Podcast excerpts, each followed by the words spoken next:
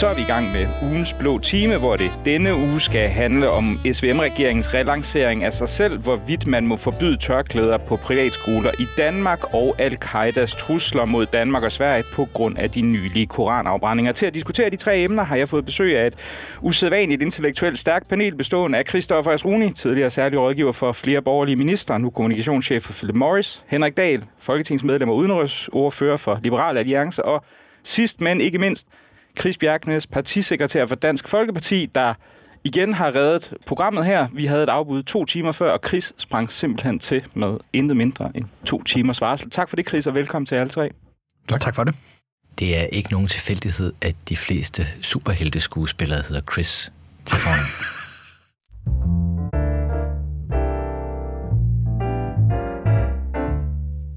Jakob Ellemann Jensen var sygemeldt med stress. Mette Frederiksen forsvandt, da korankrisen ramte, men nu er de tre SVM-musketerer samlet igen og klar til kamp for, ja for hvad egentlig? Man må forstå, at de nu vil gå Alex Vandopslag i beden og lave store folkelige vælgermøder, hvor Anders Breinholt skal holde styr på løjerne, og så forsøger de så også øh, at lægge krisefortællingerne bag sig til fordel om en ny, for en ny fortælling om, at manglen på arbejdskraft er den store udfordring, som regeringen er sat i verden for at løse. Men er reformer, der kan skaffe flere hænder et politisk slagnummer, som kan vinde en historisk dårlig regeringsstart og finde resonans i befolkningen på samme måde som eksempelvis den foregående S-regerings Arne-pension, eller måske Anders Fogh Rasmussens skattestop? Hvad siger du, Christoffer Asruni? Nej, det er det ikke. Altså, jeg tror, de fleste vælgere tænker meget simpelt. Hvad er der i det for mig?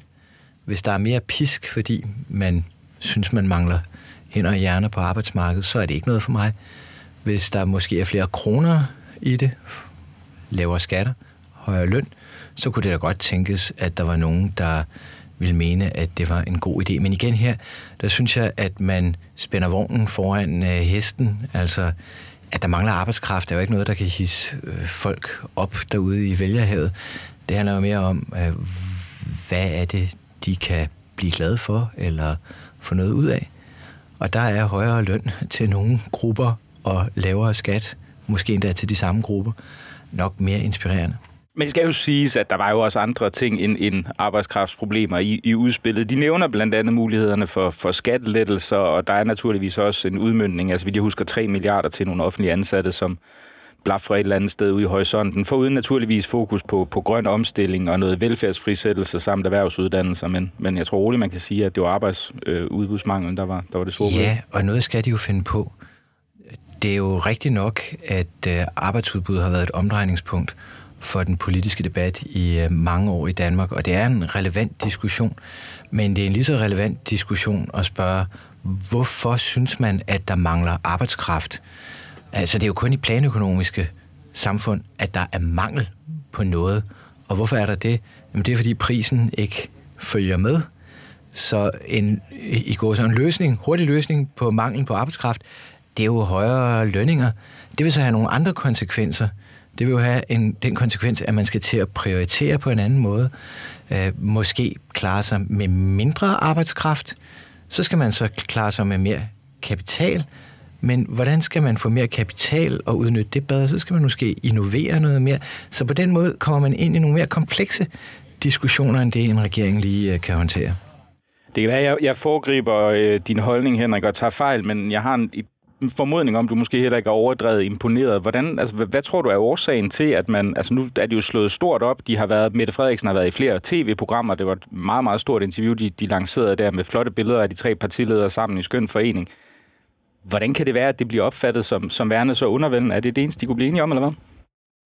Jamen, jeg lytter til Christoffer med stor interesse, fordi jeg sådan set er enig i det, der bliver sagt. Så det, jeg selv har at sige, det er noget, man kan lægge ovenpå, hvis man kan sige det sådan. Jeg synes jo, det bliver mere og mere klart, at regeringen øh, er talerør for en politisk økonomisk øh, elite i Danmark, øh, som sidder og kigger på de her nøgletal, som ikke interesserer nogen, og som øh, Christoffer også er inde på. Inde på.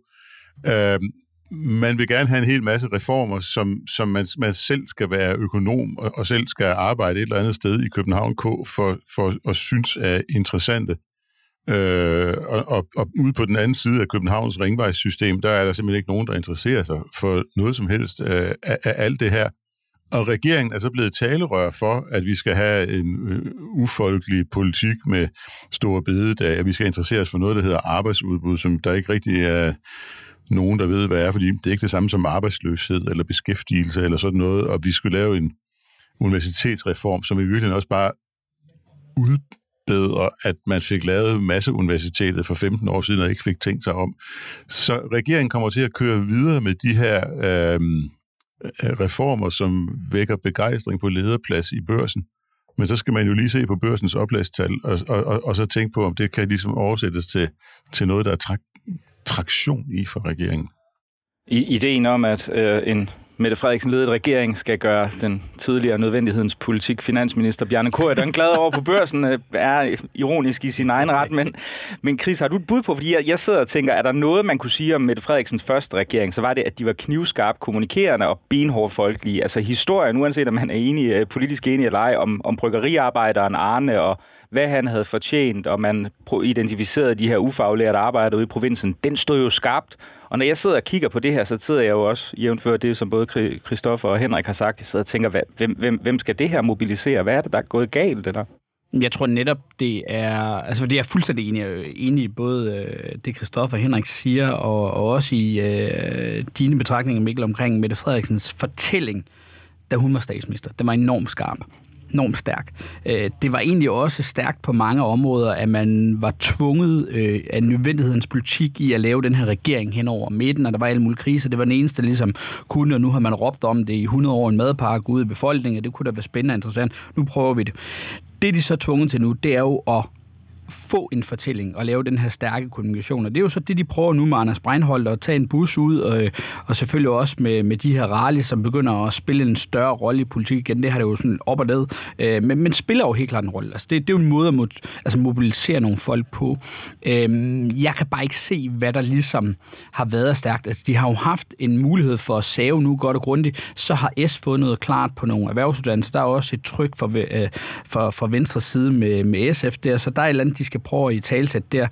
Venstre er jo helt nede knæ på mange områder i, men så har de fået noget på landdistrikterne. Er det sådan klassisk venstrepolitik? Jo, altså, det kan man måske godt, hvis man virkelig øh, hænger, men det, det, det er måske egentlig mere for at holde Inger Støjberg væk, øh, at man er kommet ud med det. Så har alle ligesom fået noget, men det taler ikke ind i en fælles fortælling jo. Det taler ikke ind i en, hvorfor er det, vi har det her værdifællesskab, som er så, så pokkers vigtigt. Og, og så er det jo fuldstændig rigtigt, de her reformer, det er der jo ingen kæft, der, der kan samles om. Man sidder jo ikke rundt om, om bordet i stuerne rundt i Danmark og tænker, det, det er enormt vigtigt, at vi får øget arbejdsudbud. Det tror jeg i hvert fald er meget få mennesker, der gør. Så, så fortællingen mangler, og det er jo det, de prøver nu at lave af den her kommunikation. Spørgsmålet er så bare, når de kommer ud med Anders Breinhold i Sønderøvs Hal, om der så kommer en fortælling. Om det kommer drøbvis hen ad vejen, fordi den er der ikke nu. Det er den vidderligt ikke, og det tror jeg, det er det, de prøver at gribe ud efter. Måske er de bare købt sig lidt tid. Ja, altså for mig at se, så lyder det som en øh, teknokrat-fortælling, som jeg selv kunne have præsteret, dengang jeg var øh, embedsmand. Og det undrer mig egentlig lidt, fordi hvorfor ikke tage fat i, hvad folk vidderligt er bange for eller bekymret for, hvis man nu vil tale kriser op? Øh, hvad er de bange for? Jamen, de er bange for at blive gamle. Ja. De er bange for at blive gamle og afhængige på et plejehjem, hvor de ikke får nogen service. De er bange for at øh, blive gamle og ikke have økonomisk råd til deres liv. Og det er jo blandt andet derfor, vi ser, at mange sparer op privat mere end nogle af økonomerne siger, at man egentlig bør. Vi havde en, en historie i dag, der handlede om det øh, i øh, Hvad fjerde Ja, om at øh, nu var der øh, dygtige økonomer, der gik ud og sagde, at folk sparede for meget op.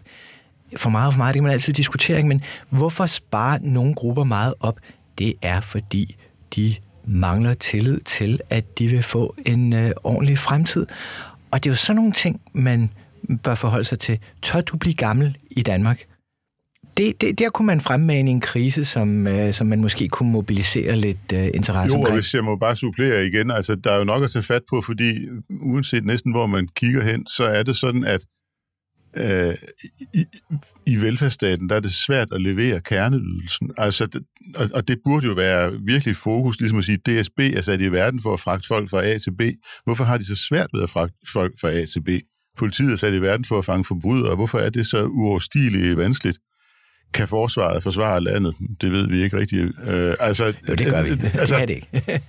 altså, uanset hvad næsten, så, så øh, er der jo et enormt stort behov for at se på de her velfærdsområder, som, som folk faktisk går rigtig, rigtig meget op i. Ja, og det pussy ved det er jo så, at øh, når folk så begynder at spare ekstra meget op til deres alderdom, så de måske kan sikre sig selv et ordentligt liv, måske endda kunne forbyde det, gå tidligere på pension, så bliver det lige pludselig gjort til et øh, problem.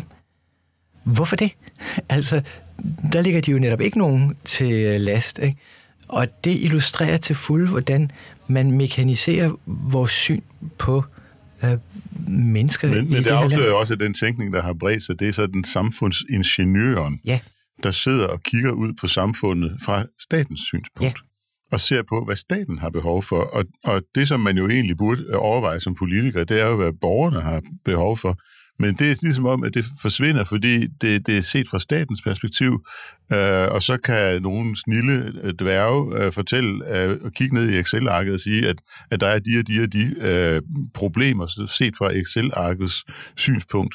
Men igen, altså det interesserer jo forsvindende få mennesker. Jeg synes, det er ret interessant, det, det I sidder og siger, fordi jeg havde lidt nogle tanker om, at når man nu fik en regering, som har, altså, havde et flertal øh, hen over midten, man har bekriget hinanden længe, Venstre og Socialdemokratiet, nu, nu indgik man det her fornuftægteskab, øhm, så troede jeg faktisk også, at man havde nogle store ambitioner. Altså nogle store ambitioner om at prøve at ændre øh, på nogle af de her store møtringer i vores øh, samfundskæde på mange områder. Øh, og det undrer mig godt nok meget, øh, at det ikke er sket. Altså, jeg synes jo, Lykke er øh, en vild person. Øh, Christoffer, du kender ham jo bedre end jeg gør, men, men han har jo en, en fantastisk evne til at få ting til at handle om ham, men også kan sætte nogle politiske dagsordner, som er markant anderledes Ja. end, end det andre Men Lykke formår. repræsenterer jo den her politiske elite, som tager fejl og tager fejl og tager fejl, men som fortsætter ved magten. Og, og altså, nu er super, supersygehusene jo kendret og skal rives ned igen, før de er taget i brug, i hvert fald deroppe i Aalborg. Og dem er Lykke jo arkitekt på, og øh, Lykkes udenrigspolitik med Kina har også vist sig at være en kæmpe katastrofe, og Muhammed-krisen er taget, hele moralen der er taget af bordet. Det er lige meget, hvor du kigger hen. Så er der været alle de her projekter fra VK-regeringens tid, som har vist sig at, at være slået fejl, og Lykke han er her endnu. Mm. Øh, og, og projekterne er bare slået fejl. Han er sådan en overlever. Men det er fordi Lykke tager initiativ. Jeg kan ikke huske, om det var formand Mave, der i sin tid øh, sagde et eller andet i stil med, at øh, man skulle bevare initiativet, eller om det bare er sådan noget almindelig militær jargon. Men det er jo det, Lykke er eksponent for. Han bevarer hele tiden initiativet, uanset hvilken slåskamp han er i. Han kan mene det diametralt modsat af det, han mente for fem år siden, men det er altid ham, der har initiativet. Ja. Han er altid på den måde et par skridt foran og får defineret, hvad problemet er. Og også nu i forhold til den her SVM-regering, så var han jo med til at definere, at den blandt andet skulle handle om reformer af den offentlige sektor. Så blev det skrevet ind, faktisk ganske fornuftigt i regeringsgrundlaget, at man skulle øh, se på, hvordan man kunne øh, starte den her såkaldte frisættelsesproces. Men der virker det jo som om, det er gået helt i stå.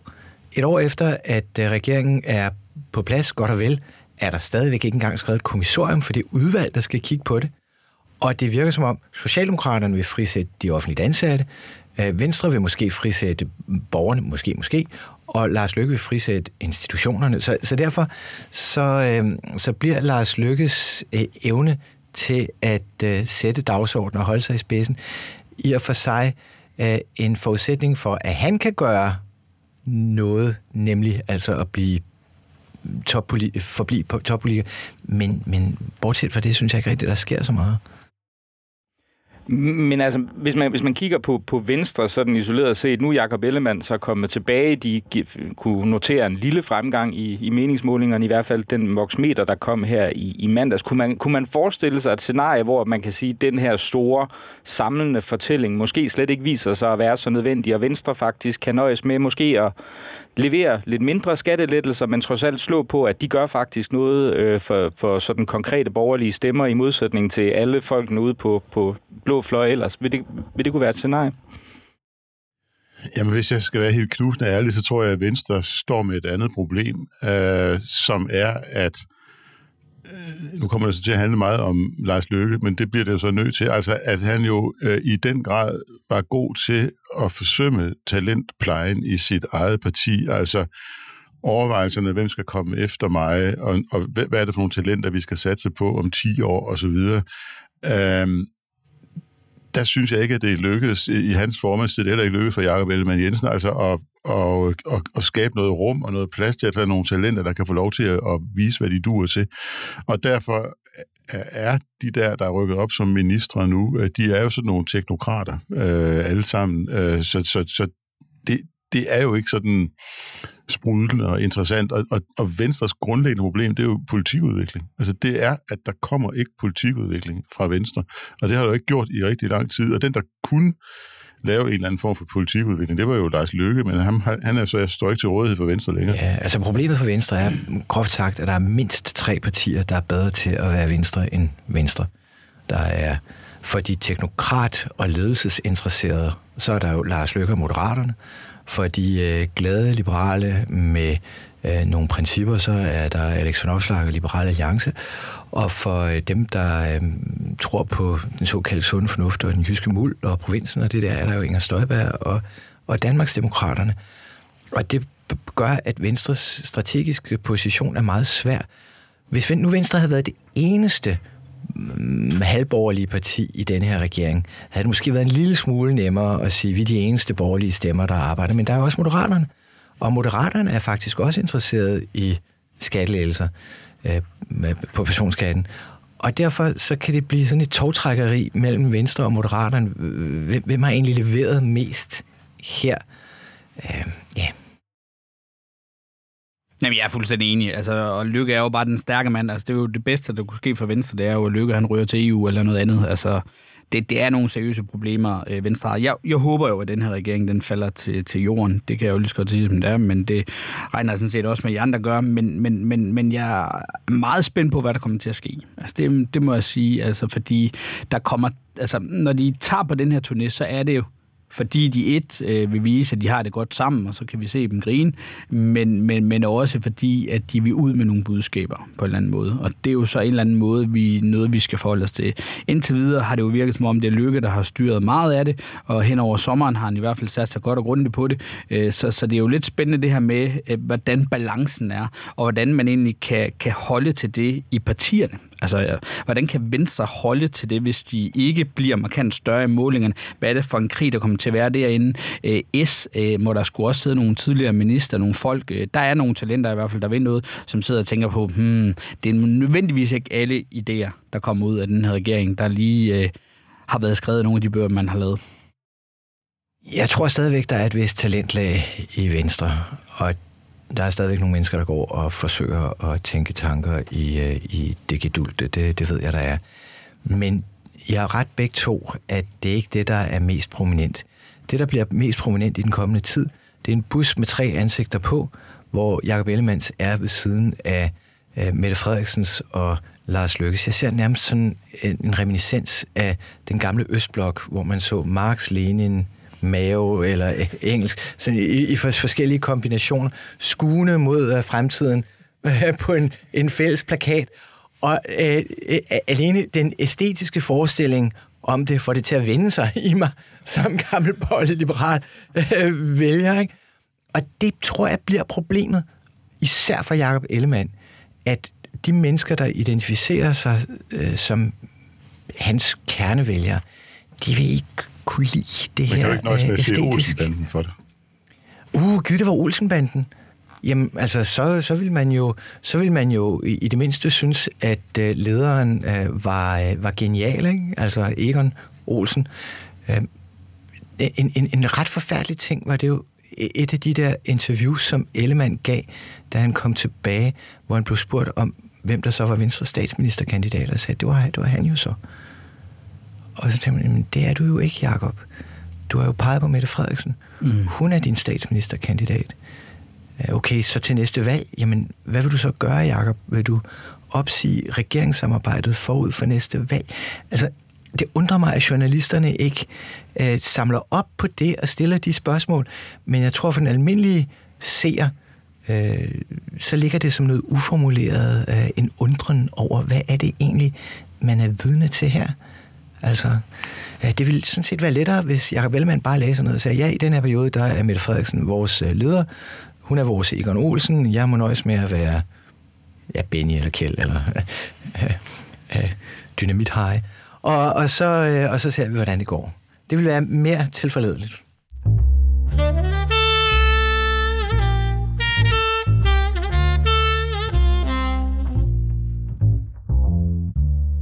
Og vi kan naturligvis ikke debattere ugens begivenheder uden nok en gang at vende den igangværende korankrise. For søndag annoncerede terrororganisationen Al-Qaidas officielle mediebureau Al-Sahab, for ja, selv terrorister har brug for kommunikationsfolk, at diplomater fra Sverige og Danmark er legitime terrormål. Og det er de to landes befolkninger, som end også for, forklarede Al-Qaida. De to lande, citat, lærte ikke nok, øh, nok af lektien fra terrorangrebet på Charlie Hebdo, citat slut.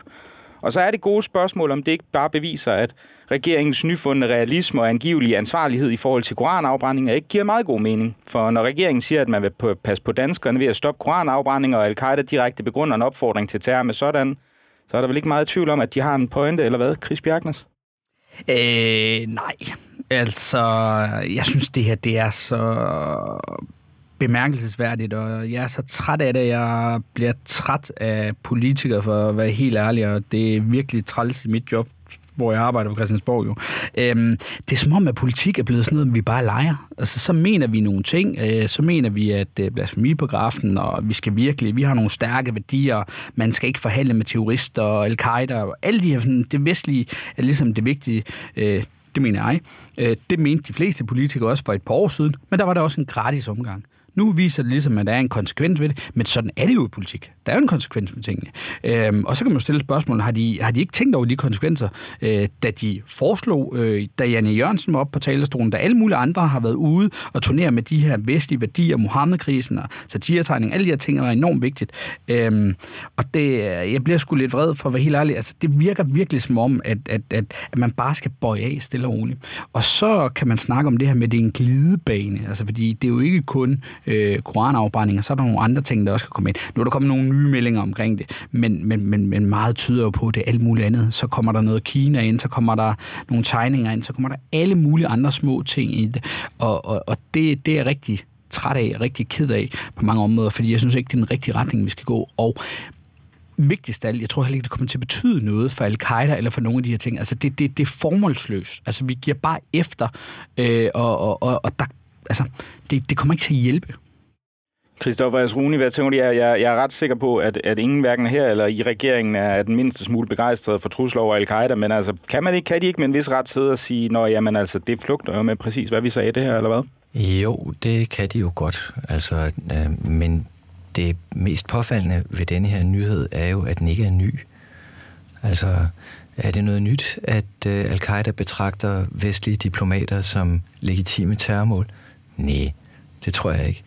Er det noget nyt, at øh, muslimske ekstremister forbeholder sig retten til at slå dem ihjel, de synes har forhåndet øh, profeten og Koranen osv.?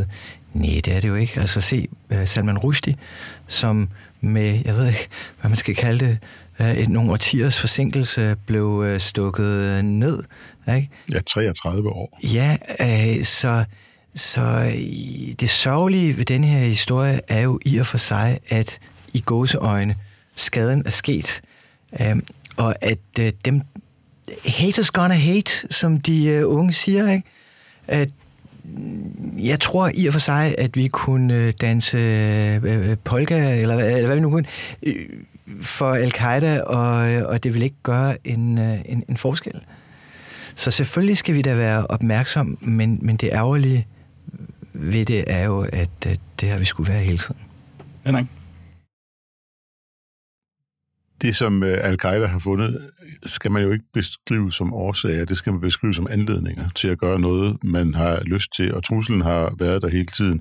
Men der er jo ikke nogen øh, logik i, hvilke lande øh, OIC eller al-Qaida fordømmer, og hvilke lande de ikke fordømmer. Det land i verden, der formentlig undertrykker øh, muslimer mest voldsomt, det er Kina.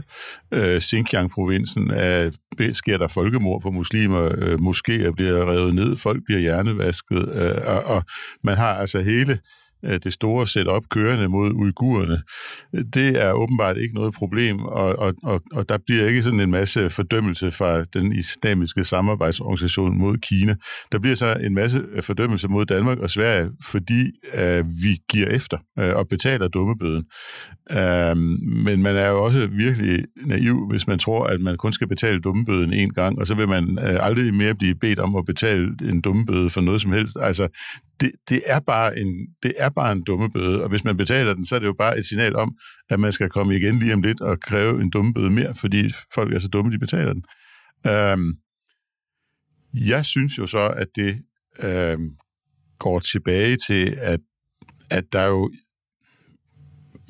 altså virkelig har manglet nogle overvejelser over øh, verdens sande tilstand, eller hvad man skal sige, fordi det, der, der er jo ikke noget nyt i, at vi er udpeget som fjende af den islamiske verden. Det har vi været meget, meget længe.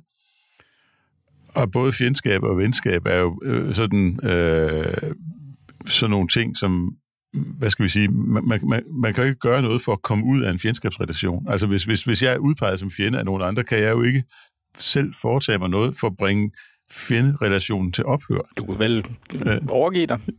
Jeg kan overgive mig, men, altså, men, men, men så er jeg så bare en, over, en besejret fjende. Altså, og, og jeg kan jo heller ikke, hvis jeg, hvis, jeg, hvis jeg ikke er ven med nogen, kan jeg jo heller ikke selv foretage mig noget for at blive ven med den pågældende. Altså, det er en ensidig handling at udpege den vestlige verden til fjenden. Og det har der jo været kloge mennesker, som har peget på, altså helt tilbage fra 90'erne, men nu skiller jeg sådan ud på sådan den her, øh, den her politisk økonomiske elite, som ikke bare i Danmark, men også i Danmark, men i Vesten mere generelt, som jo bare har været utrolig langsom til at forstå, at vi er udpeget som fjender øh, af Rusland, Kina og den islamistiske verden. Øh, og det bliver vi bare nødt til at forholde os til som en realitet. Og det er alt, alt for længe øh, siden at vi har, vi burde have indset det.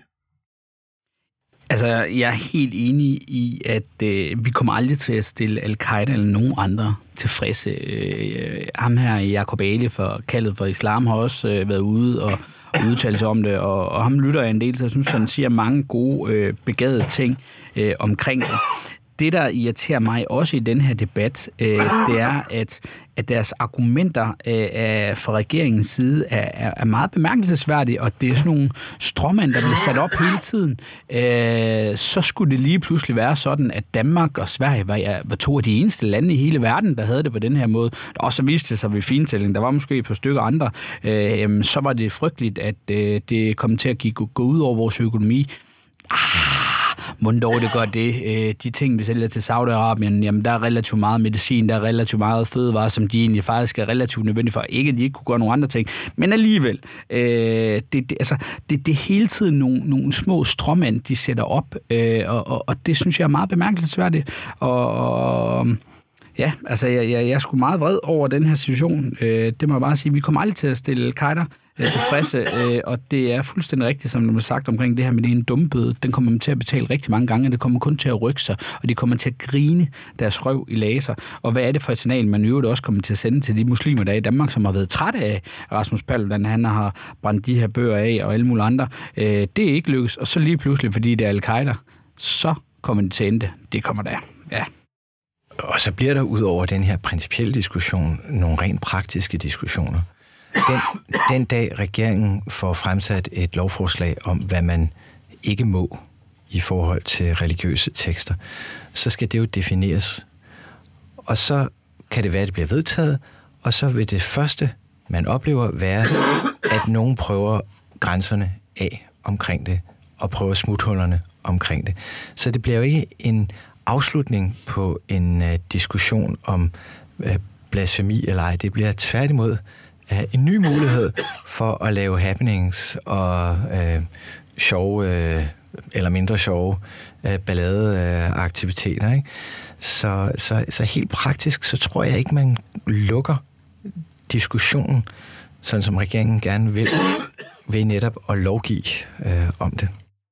I en af de ting, som jeg lagde mærke til kort inden øh, vi begyndte at optage her, det er, at øh, på, på svenske medier kan man nu læse, at det synes som om regeringen i Sverige, som vi lave tilsvarende indgreb via deres ordensbekendtgørelse, de ser ikke ud til at kunne finde flertal for det. Deres øh, traditionelle parlamentariske grundlag i Sveriges Demokraterne har afvist det, og det har en række andre partier i øvrigt også. Så det ser simpelthen ud til, at det muligvis kommer til at være Danmark, der ironisk nok kommer til at gå ene gang i forhold til det, i hvert fald hvis de her rapporter de holder vand. Jeg synes, der er noget, noget fascinerende over både det, men også over regeringens kommunikation, måske for at trække en, en tråd tilbage til det, til det foregående. Hvad er det, der er gået galt i forhold til det her? Jeg har jo sjældent oplevet noget så usammenhængende øh, kommunikeret, som det vi har set nu her, her til morgen, og vi optager torsdag. Der så vi jo også en, øh, øh hvad det hedder, jeg tror det var Morten Dalin, der var ude og afvise, at man vil kriminalisere øh, Mohammed-tegninger, fordi det havde været et åbent spørgsmål efter statsministerens pressemøde onsdag. Hvad, hvad, hvad er der gået galt her, Kristoffer? Jeg tror, at øh, en del af det skyldes den store improvisator, som vi talte om lidt tidligere, nemlig Lars Lykke. Altså Lars Lykke har altid, øh, som nævnt, været god til at tage initiativer og improvisere, men improvisation uden sådan strategisk tankegang er jo også et kendetegn for ham, ikke? Og, og det betyder, at så kan man lige pludselig improvisere sig ind i nogle øh, blindgyder eller i nye problemer. Og jeg tror, det her det er et eksempel på det. Henrik?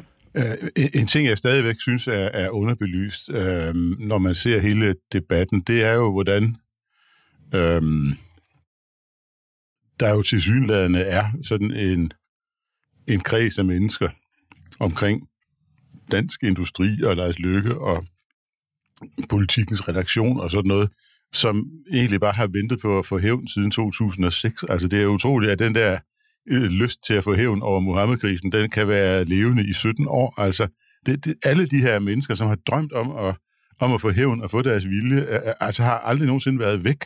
Og nu står alle de her hævngærige mennesker, det, det er jo en skam, at Tøger Seidenfarten er, er død, ikke? fordi ellers så ville han jo fryde sig over, at nu er det hans lamme synspunkt, der har, der har sejret, og vi satser på fred i vores tid øh, i forhold til al-Qaida. Og selvfølgelig får vi ikke andet end fred i vores tid, ikke? Og, og det er appeasement, øh, det som man er slået ind på. Det har der været et ønske om i mange, mange år, men få, han var en meget stærk leder, og jeg formoder også, at han på de indre linjer har sagt til den tids øh, øverste ledelse af dansk industri, at han gad ikke at høre på deres forslag om appeasement. Få, han holdt også nogle stærke taler om samarbejdspolitikken.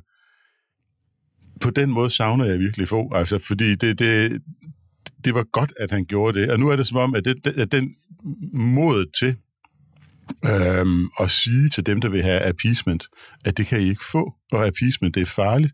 Det mod findes ikke i den øh, regering, som vi har nu. Og, og det er en kæmpe, kæmpe stor skam. Øhm, der kører åbenbart i Moderaterne et narrativ om, at hvis vi holder reglerne, som de er, så bliver fanatikerne i, i den islamiske verden glade, men hvis vi laver nogle regler, så kommer vi de moderate kræfter i den islamiske verden i møde. Det er jo fuldstændig skørt. Altså, de moderate nazister har jo aldrig nogensinde eksisteret, de moderate nazister belønnede os jo ikke for samarbejdspolitikken, og vi arresterede kommunisterne, eller hvad det kunne komme i tanke om. Der sad ikke nogen, der sad ikke nogen moderate nazister og sagde, ej, hvor er danskerne søde, eller sådan noget i, i, i den dur der. Det er helt forkert tænkt og, og vi savner få til at sætte tingene på plads, synes jeg. En, en enkelt ting, nu er jeg jo meget nødig, og det er måske en første gang, jeg vil meget nødig forsvare politikken i det her program, men, øh, men, men faktisk skal det jo siges, at politikken har jo, har jo helt reelt været ude og tage afstand fra det kommende forbud på lederplads, så vi har jo altså en situation nu, hvor, hvor dansk industri jo faktisk er mere politikken, end politikken selv er. Jeg kunne se, du markerede, Chris.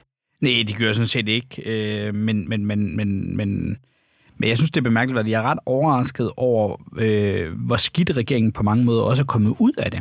Altså, hvor uklart der har været kommunikationen i det, at de ikke... Altså, jeg tror faktisk, at, en gang med er politik jo bare så pokkers øh, banalt og tilfældigt, og jeg tror, du har ret, Kristoffer, at det er egentlig bare en vildfarelse på mange områder for Lykke, der har fundet ud af, at det her, det skulle egentlig meget strategisk, og øvrigt, så kan vi lige køre den hen over en sommer, hvor vi egentlig, vi laver bare lige det her nummer, vi mener jo ytringsfriheden stadig, men vi skal bare lige sende det her signal, så kommer vi videre, så taber vi ikke nogen penge og sådan noget. Øh, og så er det gået op for dem, at hov, det kommer lige pludselig til at spille en ret stor rolle i, øh, i debatten, og så er det bliver fanget i, hvad er det egentlig konkret med det. Fordi Mette Frederiksen var jo, da hun var regeringsleder alene, øh, var hun jo ret stærkt. Og vil hun have ment det her, altså et af, hvad S egentlig principielt mener, det tror jeg ikke, hun, hun var hoppet ud i selv.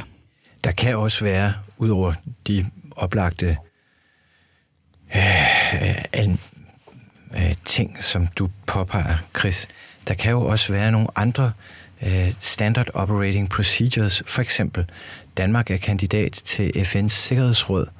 Nogle sidder i øh, Udenrigsministeriet og siger, uha, nu skal vi alligevel passe på, at vi ikke rokker båden for meget. Og der skal snart være FN-generalforsamlingen, og vi skal snart ud og møde øh, nogen, som skal støtte vores kandidatur til, øh, til FN's øh, Sikkerhedsråd øh, her i øh, efteråret i New York. Og så videre. Sådan, den, den slags øh, småting øh, i, i dansk perspektiv, øh, i almindelig dansk perspektiv, er jo store ting, for Udenrigsministeriet og store ting for visse dele af, af regeringen, ikke? så kan der være spørgsmålet om, at øh, øh Sverige er jo ikke kommet ind i NATO endnu. Øh, det kan være, at øh, der er nogle udenlandske diplomater, der siger til den svenske regering, kunne I ikke nok bare få det her af vejen, så vi kunne lægge pres på Tyrkiet, så I kunne blive medlem af NATO. Og så spiller det over på, øh, på Danmark også. Hvis Sverige skal gøre noget, for at øh, appease, så de kan få lov til at blive medlem af NATO, så skal Danmark jo også gøre det. Så den slags øh, standard operating procedures kan også være en del af, af spillet her. Det tror jeg er en ret vigtig ting at være opmærksom på. Man skal jo også huske, at i valgperioden fra 19 til 22, der kom Socialdemokratiet i mindretal på spørgsmålet om at øh, gøre Mohammed-tegningerne sin del af historiekanon. Og det lykkedes dem altså at trænere sagen øh, i hele sidste valgperiode øh, virkelig, virkelig provokerende, fordi øh, SF ville jo også have, at Mohammed-tegningerne skulle være en del af historiekanon. Og nu har de så fået effektivt forhindret, fordi der er et nyt flertal. Nu er de effektivt fået forhindret, at Mohammed-tegningerne bliver en del af historiekaner. Så Socialdemokratiet har, uden at sige det sådan særlig højt, jo i virkeligheden ligget på den her linje i, i ret lang tid. Øhm, og der, det de også kørte i felten med Mohammed-tegninger, var det samme, som de kører i felten med koranafbrændinger, det er de hemmelige tjenester, hvor de hemmelige tjenester så øh, formentlig bliver overtalt til at sige, at det er frygtelig farligt, hvis man gør det her, og derfor så kan vi, øh, kan vi så ikke gøre det.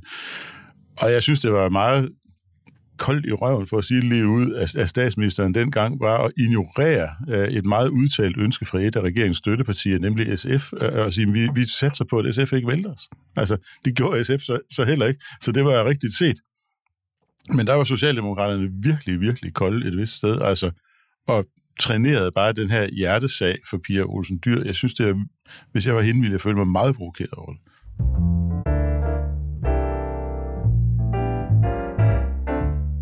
Og bedst som vi er i fuld gang med at debattere ytringsfrihed og koraner, så melder en ny og måske let relateret problematik sig på banen.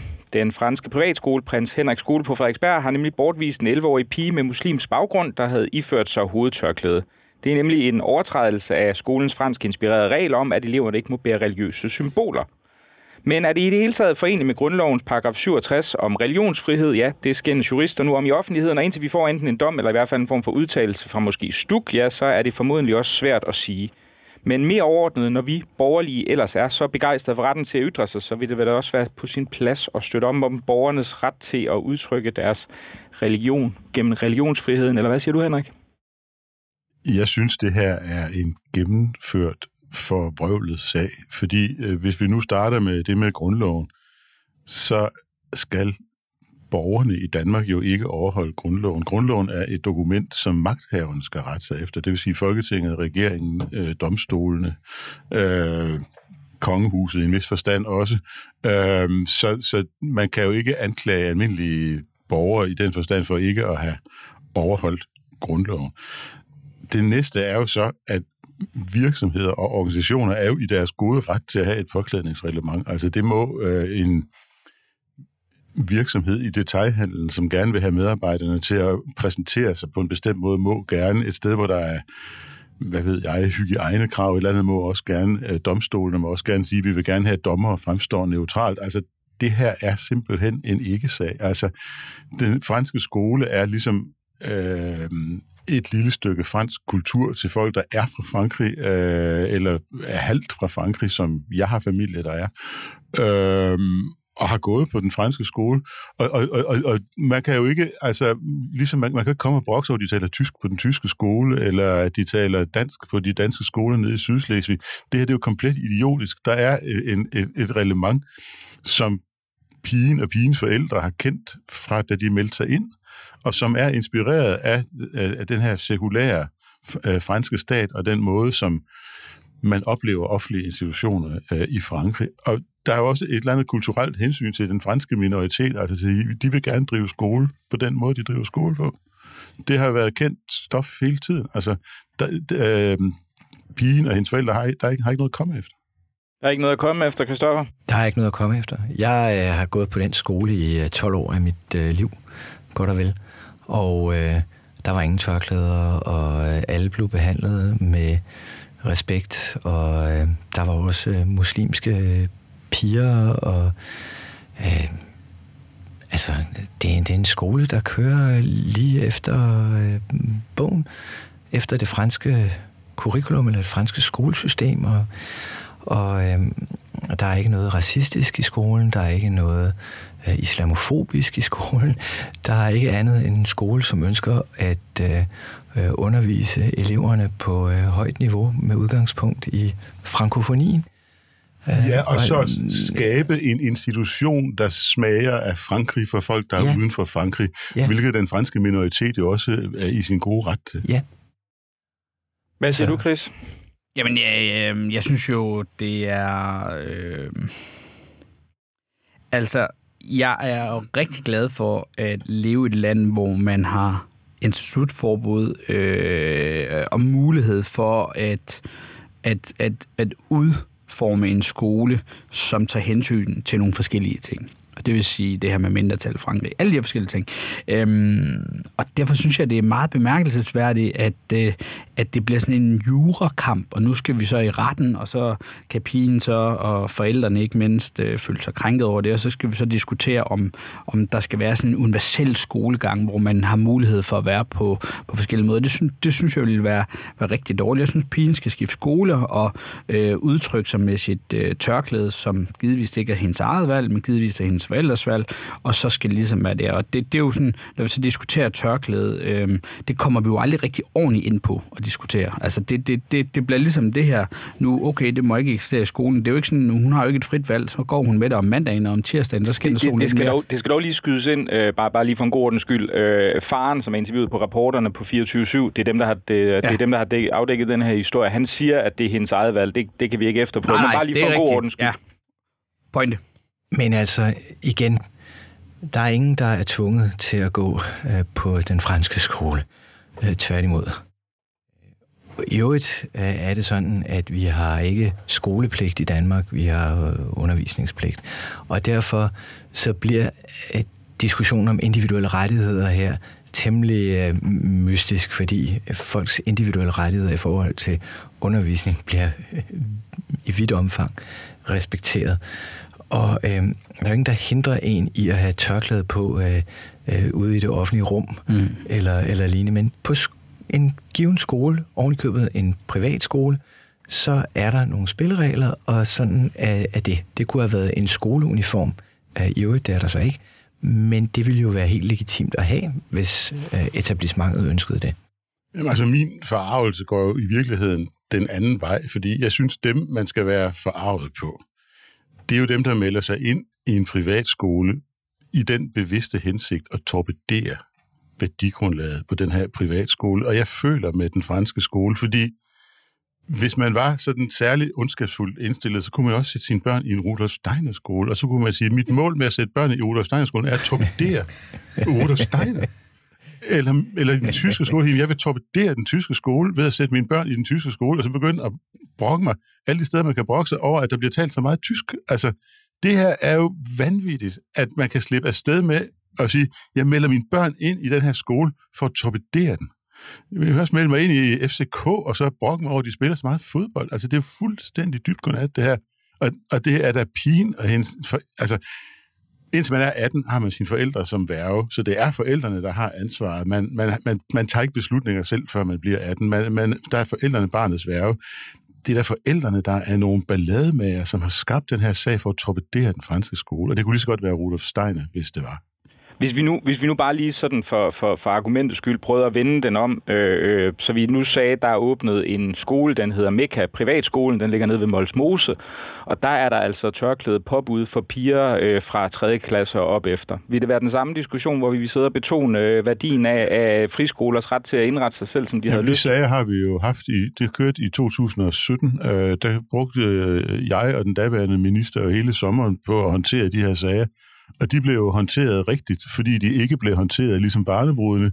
De blev nemlig håndteret sådan, at der blev lavet en individuel sagsbehandling af alle skolerne, og det de faldt på var paragrafen om, at friskoler skal stå mål med undervisningen i de almindelige skoler, og undervisningen stod ikke mål med det, og det var Stuk, der nåede frem til det.